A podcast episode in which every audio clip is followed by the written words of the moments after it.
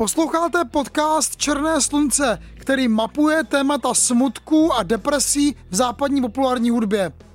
Pro Institut úzkosti ho vytvořil Karel Veselý. Toto je druhý díl, nazvaný Prostě tancuj, který sleduje nálady v hudebním mainstreamu po globální ekonomické krizi roku 2008. V jeho první části se podíváme na vzestup zpěvačky Lady Gaga.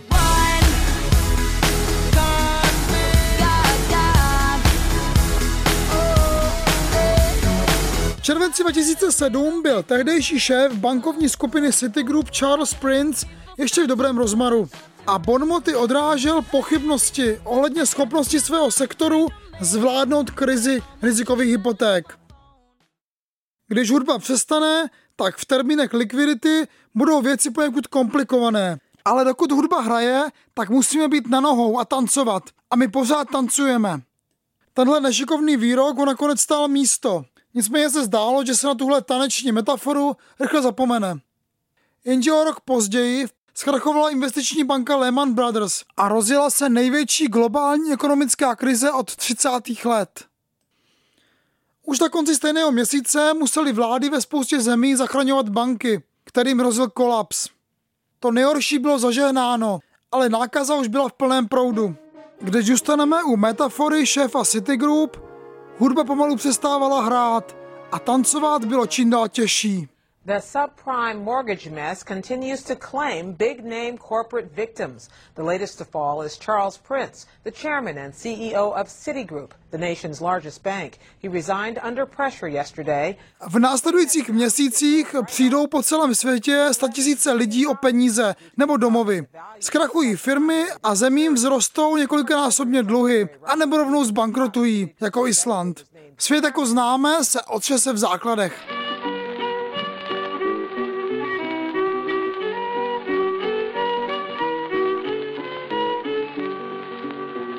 Populární kultura umí skvěle odrážet nálady ve společnosti. Jen někdy není úplně jisté, jestli chce realitu popisovat, kritizovat nebo z ní pomoci utéct.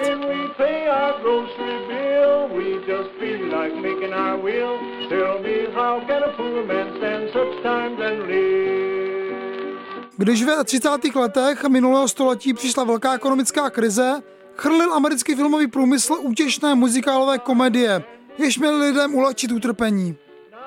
Zároveň byly ale populární písně jako How can a poor man stand such times and live? Jak může chudák vydržet v takových časech a přežít? Nebo Brother, can you spare a dime? Brácho, nemáš pětku? Které nezastíraně popisovaly těžký úděl těch, kteří se ocitli na úplném dně.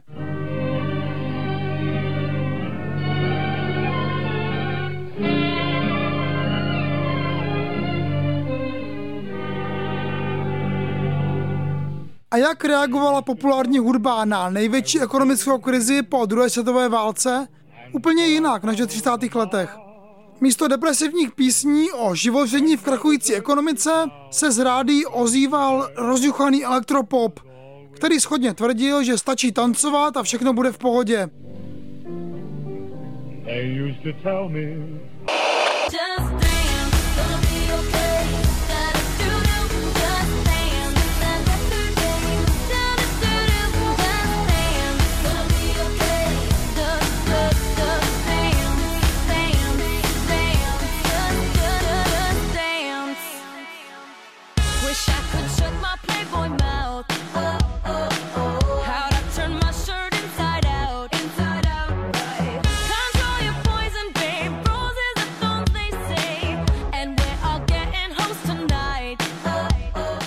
Právě to je refren hitu, s ním študobou vstoupila na scénu americká zpěvačka Lady Gaga. Píseň vyšla v dubnu 2008, těsně poté, co americká vláda začala v tichosti skupovat toxické hypotéky a následně znovu prodávat na Wall Streetu. Když v srpnu nechala vláda zkrachovat první malou banku IndyMac, vstoupilo Just Dance do první stovky amerického žebříčku. Do první desítky se pak Lady Gaga podívala právě v týdnu, kdy padly Lehman Brothers. Debitový single Lady Gaga s neodolatelně tepajícím elektronickým podkladem a chytlavým synťákovým riffem byl typickým příkladem sleeper hitu, tedy písně, která se postupně prokousává do playlistu stanic a následně stoupá žebříčkem. Žádný elektronické taneční hudby vlastně do té doby v amerických žebříčcích výrazněji nebodoval. I v druhé polovině 90. let, kdy tento vlna naplno zuřila v Evropě, to byly spíše jen kuriozity. Což je docela paradox, vzhledem k tomu, že žánry jako techno, house a disco se původně zrodily ve Spojených státech. S výjimkou posledně jmenovaného i zůstávaly dlouhé roky v undergroundu. Nic takového ale Lady Gaga z Just Dance neměla v plánu. Už v lednu 2009 píseň schlížela na konkurenci z čísla jedna amerického žebříčku. Ve stejný měsíc přišlo o pracovní místo rekordních 740 tisíc Američanů. Recese vypukla naplno a média bombardovala veřejnost dalšími špatnými zprávami. Rozhlasové playlisty ale odmítají truchlit. Jen tancuj, všechno bude v pohodě, zpívá Lady Gaga. A v barevném dekadentním klipu předvádí podprsenku z diskotékových koulí. Stříká šampaňským a v nafukovacím bazénu simuluje sex s gumovým delfínem. Myslím, že v mnoha ohledech má můj nástup na scénu dobré načasování, řekla tehdy Gaga v jednom rozhovoru a pak dodala. Ve stavu, v němž je teď svět, jsou lidé hladoví po pozbuzení a útěku. A Just Dance jim přesně tohle dává. A Lady Gaga bude servírovat svoje blištivé sedativum oddechové hudby ještě dalších pět let. Během prvních měsíců krize vzrostl v USA prodej solných bramburků o rekordních 22% a podobná drobná potěšení se rozhodl servírovat i popový mainstream. Just Dance byl jen začátek. V prvním roce ekonomické krize se žebříčkem přehnala vlna nakažlivého optimismu.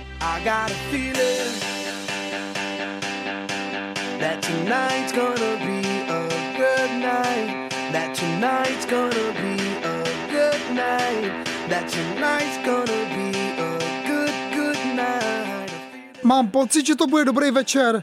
Budeme slavit Mazeltov. Halekají v červnu z vrcholu parády Black Eyed Peas v I Got a Feeling. A na konci roku pak taneční parkety ovládne Florida s Show a odu na orální sex Right Round, inscenovanou do euforických syntetických disco beatů. Kolem dramaticky roste nezaměstnanost i ceny nemovitostí. Pop ale dál předstírá, že žijeme v éře přepichu a dekadence.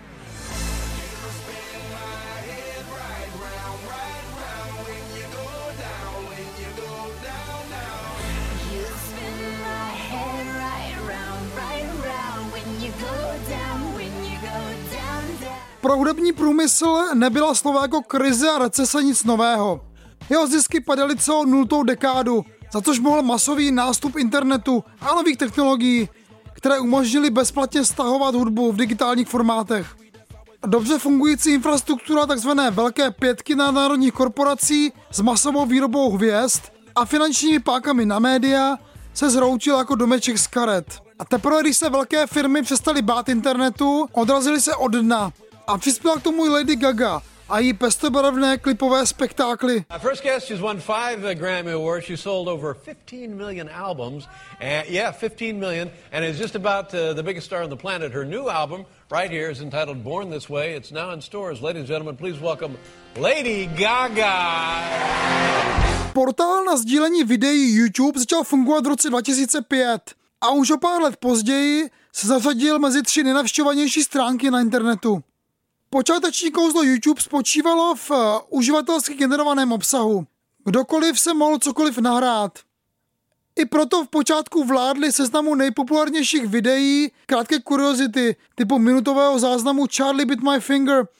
V němž mimino kouše svého brášku do prstu a pak se tomu směje.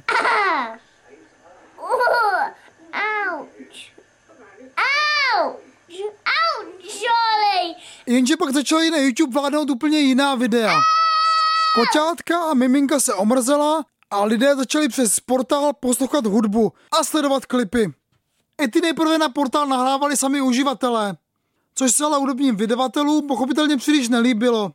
A v prosinci 2009 se spustila sekce vývou, která dokázala uspokojivě spravovat eh, reklamní obsah. jež firmám i muzikantům generoval zisky.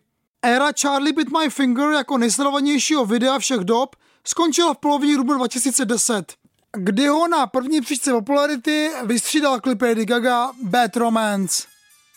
V klipu oceněném sedmi cenami MTV Video Awards je Gaga unesena mafií a prodána na jakémsi trhu se sexuálními otrokyněmi. V opulentní latexové fantazii tančí zpěvačka oblečená do šperků, extravagantních bot a podprsenky s kulometem. Děj ale vlastně není tak podstatný, jako to, že každý záběr má šokovat, fascinovat, nepustit pozornost diváka.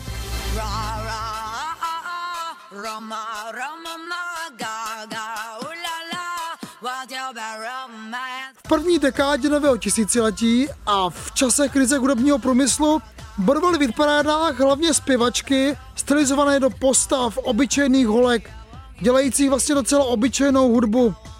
Úspěchy Nora Jones, Amy Winehouse či Kelly Clarkson byly do jisté míry ovlivněné érou televizních talentových soutěží, jako byl X Factor. Ty vyráběly zázračné příběhy obyčejných, neobyčejných zpěváků z ulice. Lady Gaga mi se toho prolašovala, můj život je jako divadlo a dělala pop, který obyčejnost popíral. Svými vysokonákladovými klipy, plnými bizarních módních modelů a šokujících záběrů, pomohla redefinovat YouTube jako MTV pro 21. století, klipovou platformu s křiklovým obsahem, volajícím po sdílení. Klipy se stávaly internetovými memy, jejich hlavní kvalitou je schopnost zaujmout. Na konci října 2010 se Gaga stala vůbec prvním umělcem s jednou miliardou zhlédnutí na YouTube.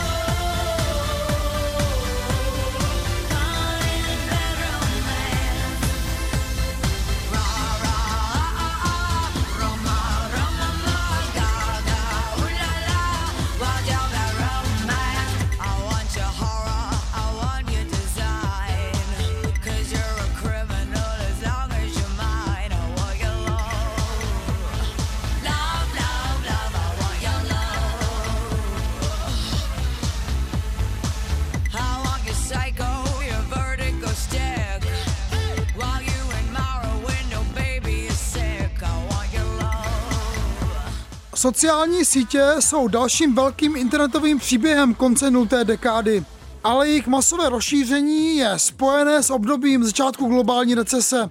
Mezi letem 2009 a červencem 2010 vzrostl počet uživatelů Facebooku ze 150 milionů na půl miliardy a Twitter se dostal na pozici třetí největší sociální sítě na začátku roku 2009. Obě služby jsou postavené na principu sdílení informací, ať už osobního charakteru nebo těch virálních. Optimistický pop Lady Gaga, který se šířil ve velkém po internetu, zosobňuje první roky recese víc než cokoliv jiného. Blištivý eskapismus, šťastné selektivnímu zapomnění, který bránil přiznání, že něco je v nepořádku, i když to naznačovali všechny dostupné signály. Neoliberalismus nás dokázal přesvědčit, že krize jsou přirozenou součástí kapitalismu a je nutné je tak prostě brát. Přiznat slabost se nesluší, brzy bude zase dobře. Na krizi je nutné zapomenout a prostě tancovat.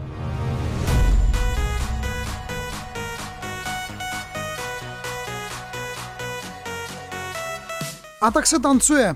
Přelom dekády je v USA ve znamení prudkého nástupu taneční scény, Během pár let vzniknou obří festivaly zaměřené čistě na elektronickou hudbu a scéna zrodí hvězdy jako Deadmau5, Skrillex nebo David Guetta. Synonymem pro tuto hudbu je hedonismus. Páš, jako kdyby to bylo tvoje zaměstnání, zpívá Neo v Gettově hitu Play Hard. Jako kdyby jedinou možnou reakcí na krizi bylo vytěsnění.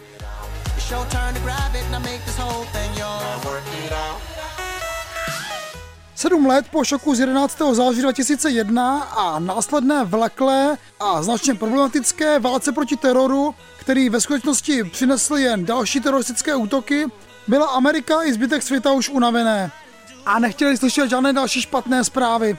Reforma systému, solidarita, napravení společenské nerovnováhy. V éře virtualitou akcelerovaného individualismu nebylo nic takového místo. Smutek je třeba potlačit, a na veřejnosti je třeba dál předstírat, že je všechno v pořádku.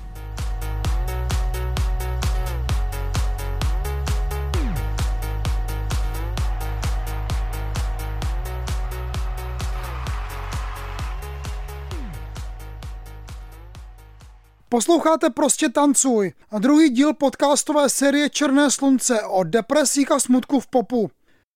Takzvaný model Kubler-Rossové definovala americká psycholožka tohoto jména v roce 1969 v knize On Death and Dying.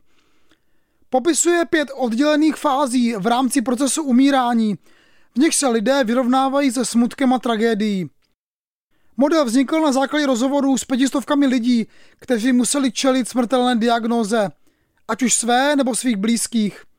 Použití modelu DABDA, pojmenovaného podle prvních písmen jednotlivých fází, se ale v následujících dekádách ukázalo jako mnohem univerzálnější. A vlastně se s tím dají popsat fáze vyrovnávání se s nějakou zásadní nepříjemnou událostí zasahující do života. Fáze denial, popírání šok, anger, hněv, agrese, bargaining, smlouvání, depression, deprese a acceptance, smíření, by vlastně celkem dobře mohli popsat i reakci popkultury na finanční krizi z konce roku 2008 a její dopady. Úspěch rozjuchaného popu Lady Gaga je tak jednoznačně příkladem fáze popírání. Během ní si člověk odmítá připustit, že jeho život bude od této chvíle jiný a křečovitě se snaží zahnat negativní myšlenky. Just Dance ale nebylo samo. Yeah. Yeah, I'm at Brooklyn. Now I'm down in Tribeca, right next to the Narrow. But I'll be hood forever. I'm the new Sinatra. And since I made it here, I can make it anywhere. Yeah, they love me everywhere. I used to cop in Harlem. All of my Dominicanos right there up on Broadway. Pulled me back to that McDonald's. Took it to my stash spot, 560 State Street. Catch me in the kitchen like a Simmons whipping pastry. Jedním z největších hitů konce roku 2009 byla skladba Empire State of Mind. A rapper Jay-Z a zpěvačka Alicia Keys v ní skládají poctu New Yorku. Betonové džungly, v níž se rodí sny a není zde nic, co nemůžeš dokázat, jak říká text. V ulicích finanční metropole západu se podle nich bude cítit jako znovu zrozený. A jeho blištivé neony tě inspirují, slibuje v refrénu Keys.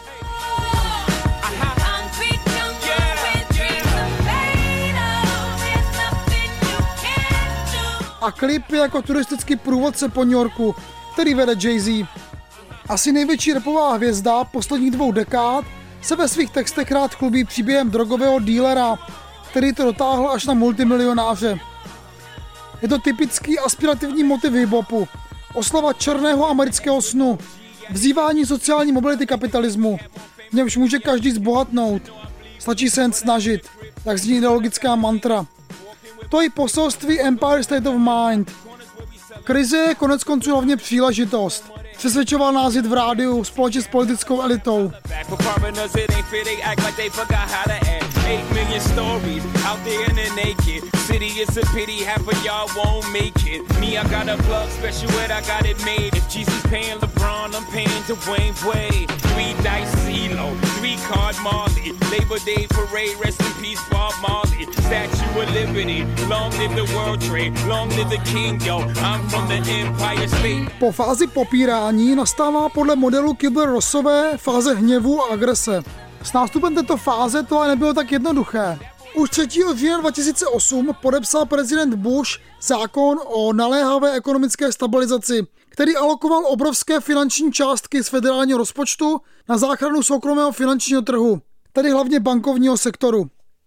Podobným krokům museli dříve či později přistoupit vlády i v jiných zemích světa. Do povědomí veřejnosti pronikl tento krok pod termínem bailout, jež byl dokonce vyhlášen slovem roku 2008. Bushova vláda musela jednat rychle. Ekonomika byla patrně jen pár dní před zhroucením a s krokem souhlasila i opozice. I believe that, um, that this plan will work over time. I signed a bill on Friday. It's going to take time for the Treasury Department to put a plan in place that won't waste your money Bezprecedentně štědré vládní dotace soukromému průmyslu a řešení zcela neamerické vzbudilo překvapivě jen málo protestů. Jeden z mála se ozval na jaře 2009 z desky Fork in the Road rokového veterána Nila Younga.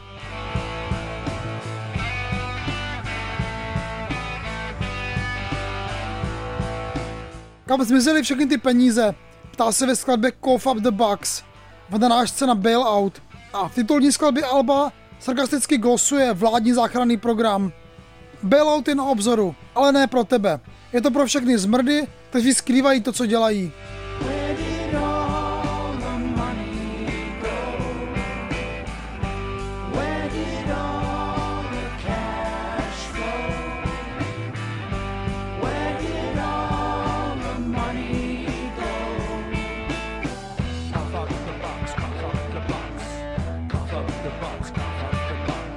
Na hudební scéně se negativní hlasy po bankovní krizi 2008 ozývaly jen z okrajů a velmi opatrně. Hledám práci, ale nikde nenajímají. Tak se zeptám nějakého šéfa, kdy bude propouštět. Glosuje rapper Cameron v I Hate My Job a jeho kolega Joel Ortiz v About My Money rekapituluje den v životě obyčejného dělníka. Z téhle práce je mi zle.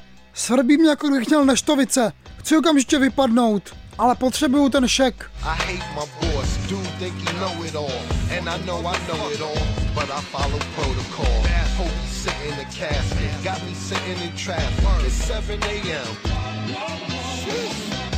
and I woke up late. Didn't even have a shower. Lunch break, give me a break, a damn half an hour. Country písničkář John Rich pak v Shutting Detroit Down zachycuje svoji nespokojenost s neochotou federální vlády zachránit ze stejnou ochotou jako banky i americký automobilový průmysl.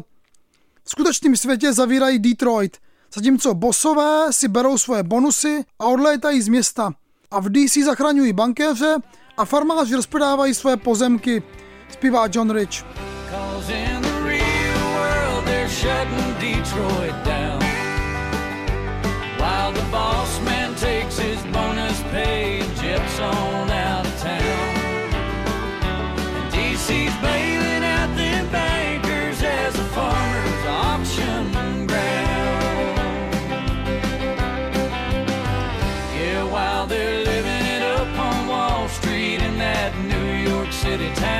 Fáze hněvu naplno propukla v září 2011. Tři roky poté, co ekonomika málem zbankrotovala, se v New Yorkském Cukoti parku ve finančním distriktu Wall Street formuje protestní hnutí inspirované revolucemi arabského jara. Hnutí Occupy Wall Street chtělo upozornit na společenskou a ekonomickou nerovnost, hamižnost korporací a jejich vliv na vládu. A také na to, že v důsledku krize chudí přišli skoro třetinu svých úspor, zatímco hrstka bohatých si ještě polepšila.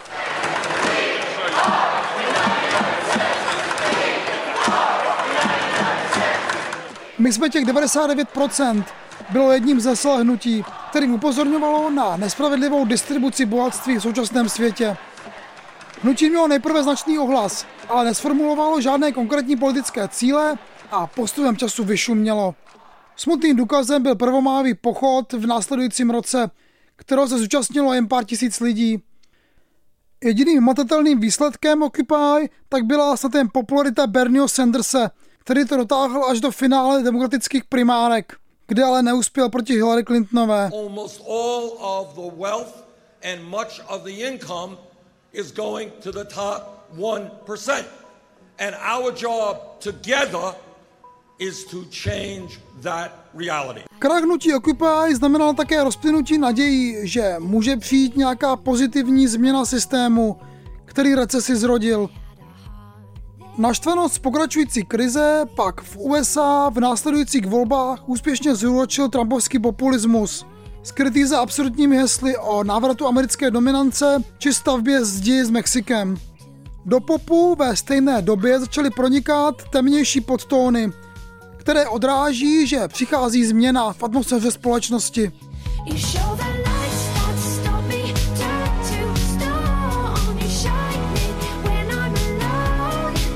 Mezi neúspěšnější skladby v Americe 2012 patřil duet Somebody That I Used To Know dvojice Kimbra Gotai, rekapitulující krach partnerského vztahu, anebo balada Lights od anglické písničkářky Ellie Golding o strachu ze tmy. Ani jedna z písní není vyloženě politická, nicméně dobře odráží v změnu nálady společnosti, která podle modelu Kýbl Rosové vstoupila do fáze deprese.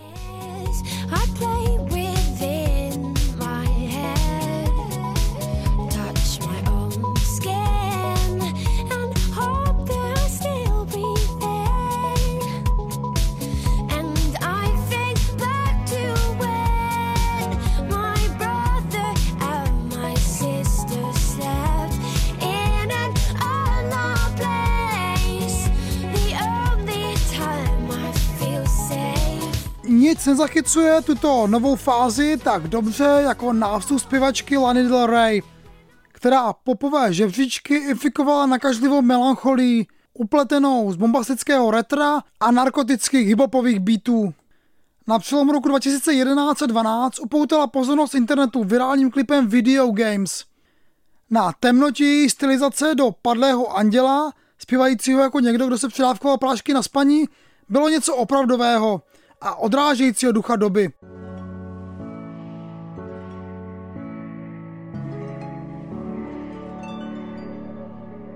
Del Rey svoji hudbu popisovala jako hollywoodské setcore a v zmíněném virálním hitu se v procesených záběrech paparaciů poslance bulváru potácí opilá herečka.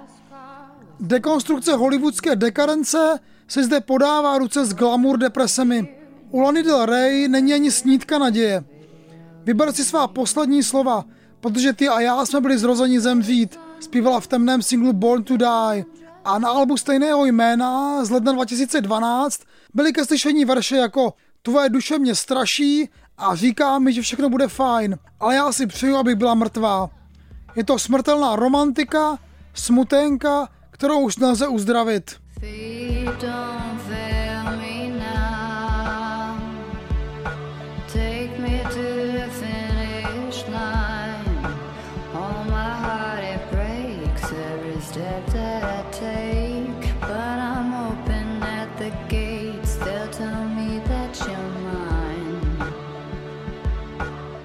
Písně Lany Del Rey byly v podstatě mainstreamový rádiový pop, který se rádia přes popularitu zpěvačky na internetu bála hrát, možná kvůli jejich temnotě. Jediný americký top ten hit vybojovala Lana Del Rey s tanečním remixem skladby příznačně nazvané Summertime Sadness, letní smutek, jež se stal hitem léta 2013. Euforický elektronický beat producenta Cedrika Gervese a temný vokál Del Rey jako kdyby spolu stáli na rozhraní dvou epoch. Horečka optimistické taneční hudby už pomalu opadávala a do hitparáce tlačila vlna depresí. Podzim a vánoční sezóna 2013 měly být ve znamení dvou největších popových superhvězd přelomu 0. a první dekády. Katy Perry a naše stará známá Lady Gaga vydávali nové desky, a to v rozmezí několika týdnů. Obě měly celkem předpokládaný obsah – ani jedna neuspěla. Jenže skutečným vládcem popu se na sklonku roku stal někdo úplně jiný. 16-letá dívka z Nového Zélandu, která se říkala Lord. Jejíž klip Royal si našel cestu do hitparád přes YouTube. Éra deprese zrodila po Laně Del další velkou hvězdu.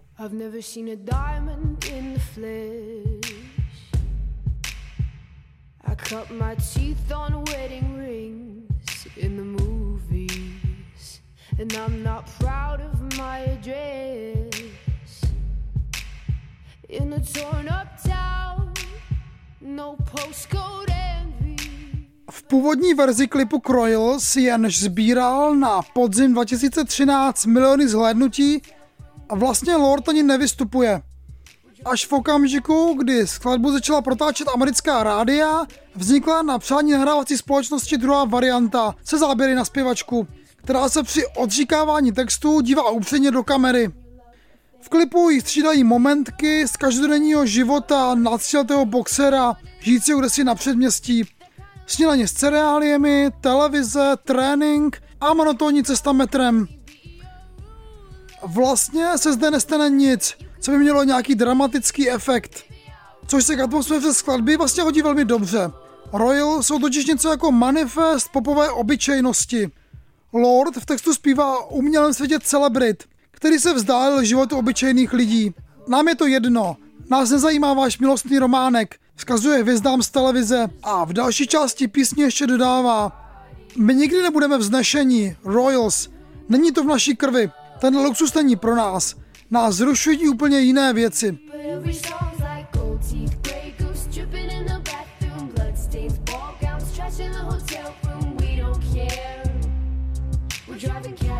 lost in our dreams. But everybody's like crystal, Maybach, diamonds on your timepiece, jet planes, islands, tigers on a gold leash. We don't care. We aren't caught up in your love affair, and we'll never be.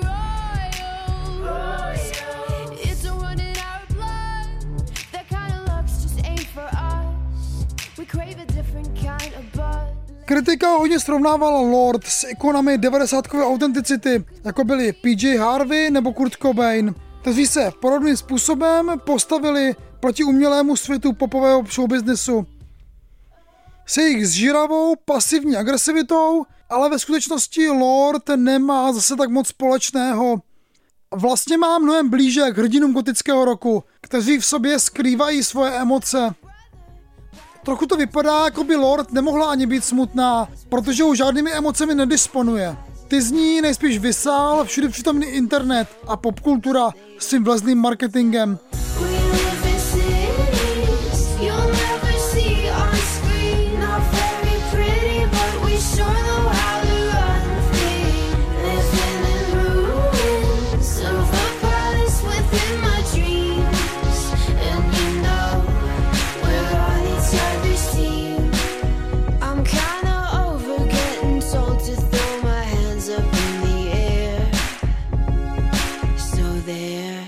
Uctívání obyčejnosti si v jejím podání rovná svobodě nezažívat žádná vzrušení, nepředstírat štěstí. Zároveň to ale není budovský zen, vyhasnutí všech tužeb.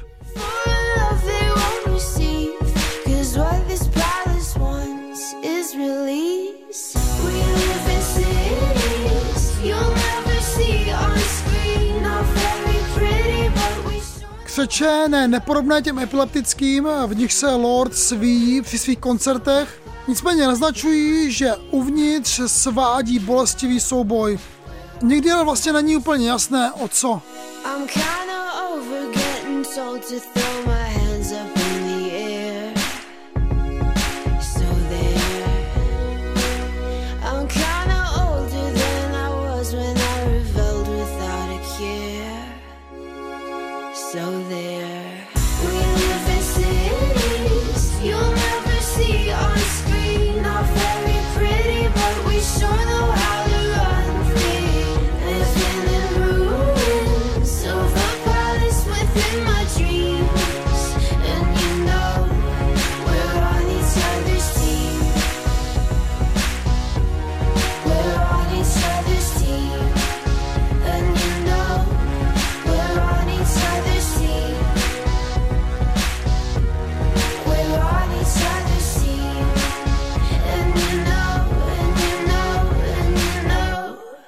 Posloucháte podcast Černé slunce, věnovaný tématu úzkosti, smutku a deprese v současném popu. Toto je druhý díl nazvaný Prostě tancuj. V jeho poslední části si ukážeme, jaký dopad měla krize roku 2008 na náladu v popkultuře v dlouhodobějším měřítku. Když v listopadu 2013 uváděla Lady Gaga v premiéře své nové album Art Pop, uspořádala v New Yorku dvoudenní gigantický večírek s kulisami výtvarníka Jeffa Kunce. Na programu spolupracovala i umělkyně Marina Abramovič či divadelní režisér Robert Wilson. Deska Art Pop měla bombastický nástup, ale nakonec nezrodila ani jeden top 3 hit a prodalo se jí asi o polovinu méně než té předchozí. O tři roky později, na podzim 2016, už Lady Gaga propagovala své nové album Joan na miniturné po zaplivaných oběrových pajzlech v Nashville. Na fotkách měla kobojský klobouk a kolem krku kytaru. You're giving me a million reasons to quit the show. You're giving me a million reasons. Give me a million reasons. Giving me a million reasons. About a million jejího popového spektáklu se lidé už přijedli a Gaga se pro své čtvrté studiové album přerodila v autentickou folkrokovou písničkářku. Objevila jsem svoji temnou osobnost, dušovala se v rozhovorech a často mluvila o úzkostech. Ta stejná Gaga, která na sklonku recese v roce 2008 radila prostě tancuj, o 8 let později přiznala, že jenom tanec nic nespraví.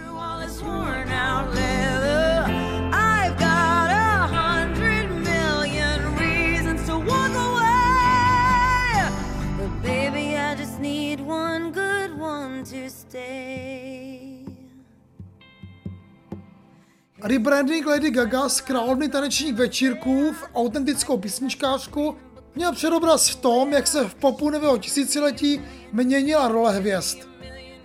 Od umělců jako nadlidí žijících mimo běžnou realitu, což byl běžný tropus až do 90. let, se popstar z posledních dvou dekád přerodili v obyčejné bytosti z masa a kostí, které rozumí našim problémům, protože je ve svých malých životech také prožívají. Nový druh popvězd zrodila jedna krize hudebního průmyslu, ta srazila rozpočty na klipy a další formy prezentace, ale také nástup nové éry sociálních sítí. Ty dali fanouškům možnost nahlédnout skrze tweety nebo fotky na Instagramu do nejposlednějších detailů ze života hvězd. Nebo přinejmenším stvořili iluzi blízkosti.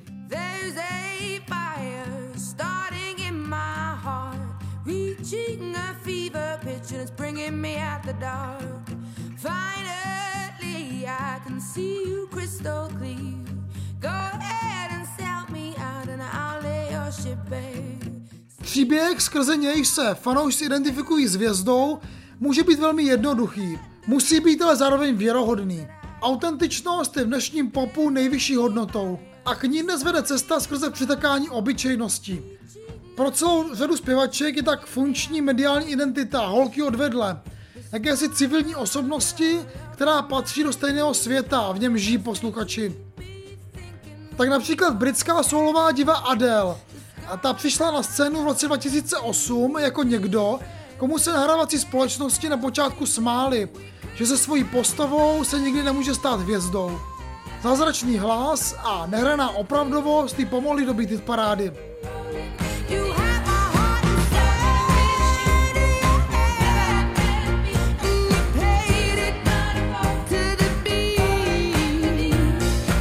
Dalším takovým příkladem je zpěvačka Taylor Swift, která debitovala v roce 2006 jako countryová písničkářka z našvilské scény, vystupující jen s kytarou.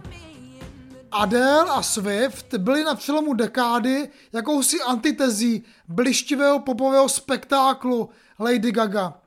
Jejich hudba vyznávala konzervativní hodnoty, jež fanouškům servírovali trochu jiný lék na recesi. Útěšné retro, jako nostalgickou stupenku do bezpečné a jednodušší minulosti, v níž bylo všechno tak nějak lepší. A mohla to být klidně minulost orchestrálního soulu nebo času akustického country a folku. Adele svoji nonchalantní obyčejnost potvrzovala antivězdnými gesty, jako byl třeba vstyčený prostředníček namířený režii televizního přenosu, který si dovolil přerušit její vystoupení na Brit Awards. Taylor Swift pak pomohla k cestě na vrchol událost ze září 2009. Ta zároveň zrodila nový typ mileniální narcisistní hvězdy.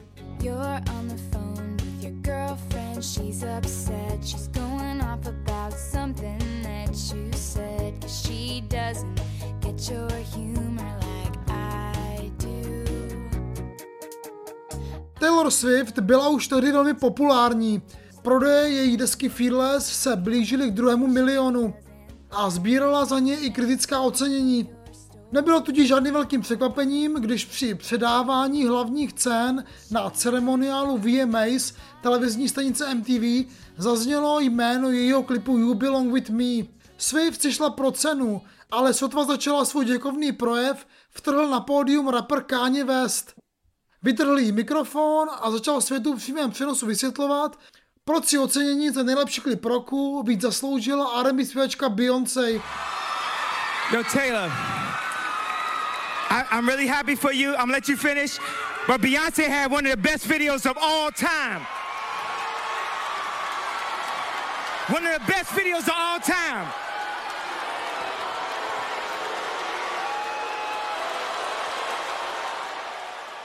Česká dívka atakovaná hrubiánským reperem.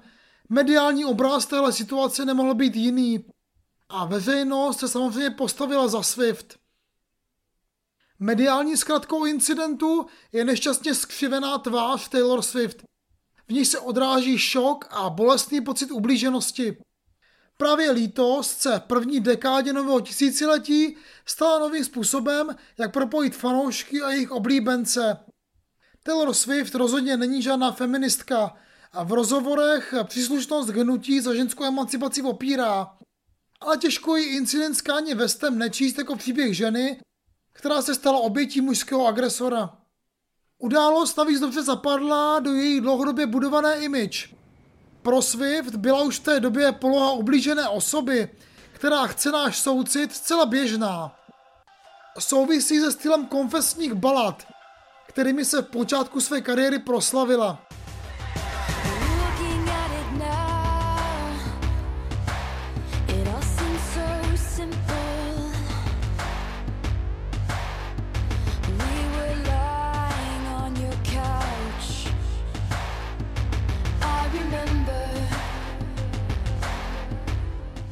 Už na své první eponymní desce zpívala o mužích, kteří zlomili srdce a buď neopětovali její lásku, nebo ji počase zklamali. I v další fázi její kariéry měli příběhy z písniček zcela konkrétního aktéra a čím byla Swift známější, tím slavnější byli její exmilenci, což samozřejmě dávalo prání špinavého prádla jistou mediální svůdnost. Sama se vždy v písních stylizovala do někoho, komu muži konstantně ubližují, sami ale zcela bez viny. Pitvání dávno rozpadlých vztahů a osočování expartnerů může být odrazem narcisistní osobnosti, která je v důsledku víc posedlá svým vlastním pocitem ublíženosti než chováním toho druhého. Swift rychle pochopila, jakou službu jí Káně West na ceremoniálu VMAs poskytl a stvořila mu hned několik písňových odplat. Dnešek není pozdě v to se změnit v něco nového, vzkazovala mu v písni Innocent. Hit Mean je oproti tomu krystalická lítosná Swift. Podle ní jsou na ní všichni hnusní, jak napovídá název písně. Text patrně odkazuje i na reakci veřejnosti na její katastrofální vystoupení z února 2010 na předávání Grammy. Tady byla Swift tak nervózní, že nedokázala zpívat čistě a pak to na Twitteru pořádně schytala. Což ale zbudilo protireakci od jejich fanoušků, kteří dostali další důvod, proč svoji zpěvačce projevovat lítost. Podle nich se totiž stala obětí šikany. To je ostatně pocit, který je v éře sociálních sítí velmi běžný. Teenageři jsou na nich neustále vystavováni útokům, které ohrožují jejich identitu a sráží jejich sebevědomí. Hledání opory před šikanou je tak jakýmsi druhotným průmyslem digitálních sítí. like knives and swords and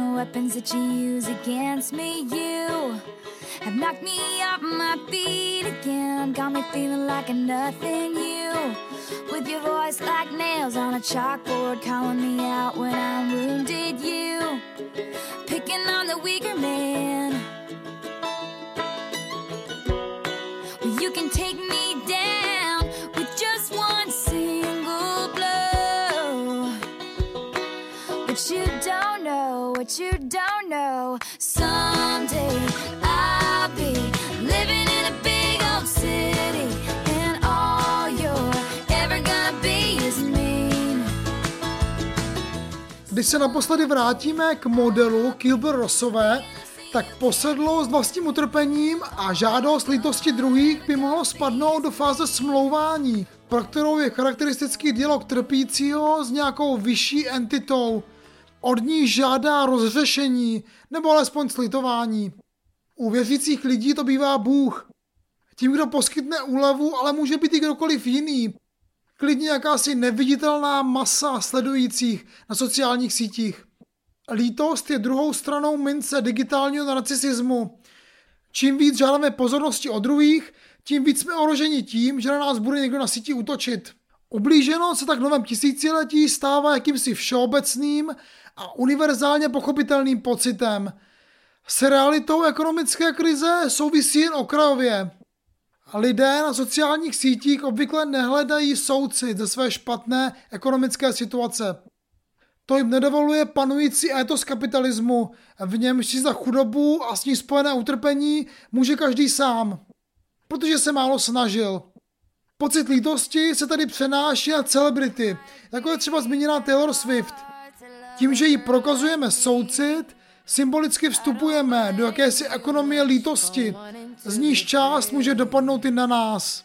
I just wanted you to know. Swiss only let the beat rock. Southside niggas that know me best. I feel like me and Taylor might still have sex. Why? I made that bitch famous. God damn. I made that bitch famous. Stejně jako Swift nenechala incident ze září 2009 usnout, tak to nedokázal ani Kanye West, sám velký narcis. Na desce The Life of Pablo zveřejnil skladbu Famous, v níž rapuje. Pořád si myslím, že já a Taylor bychom se spolu měli vyspat, protože já jsem tu čupku proslavil. Píseň pak doprovázel klip, v něm sledujeme nahé postavy několika celebrit, mezi nimi jsou i West i Swift, spící na široké posteli. Jednou ze slavných osobností, která leží v klipu Famous na posteli, je Donald Trump. V červnu 2016, kdy měl klip premiéru, už měl po vyhraných primárkách a byl jediným republikánským kandidátem na prezidenta. Když o pár měsíců později volby vyhrál, dal se jeho nečekaný triumf vysvětlit mixem socioekonomických faktorů, které samozřejmě ovlivnila i dlouhotrvající krize.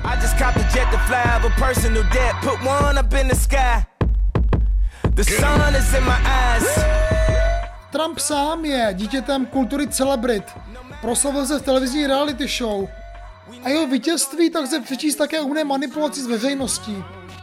Jeho Twitter se stal důležitým alternativním kanálem při budování image nepolitika, který má pro Ameriku v rukávu neortodoxních řešení jejich palčivých problémů. Do jeho osobnostního profilu ale nepochybně patří narcisismus. S ním, jak jsme viděli u Taylor Swift, přichází ruku v ruce přehnaná citlivost na to, co se o něm myslí druzí.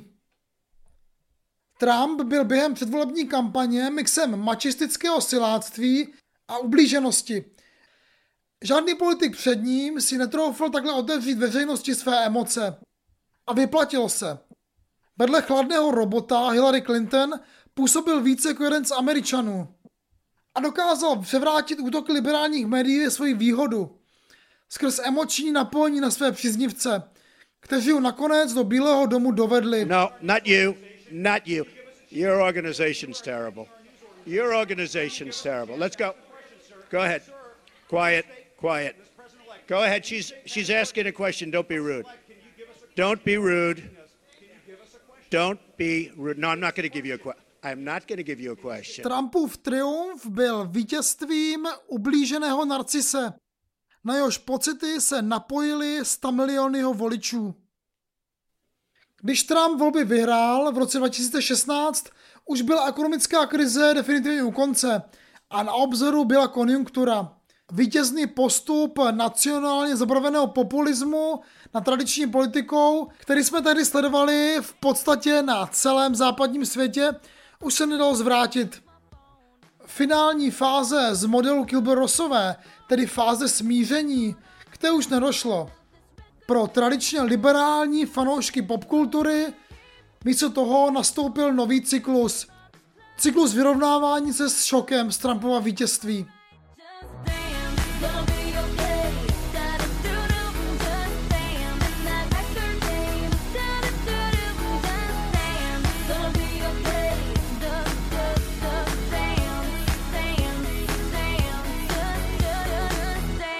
Poslouchali jste Prostě tancuj, druhý díl podcastu Černé slunce o smutku a depresích v popu. Ten pro Institut úzkosti připravil Karel Veselý. Autorem sound designu je Jiří Špičák. Třetí díl, nejchladnější zima o smutném repu, vychází 14. října na www.institutúzkosti.cz. Wish I could shut my Playboy.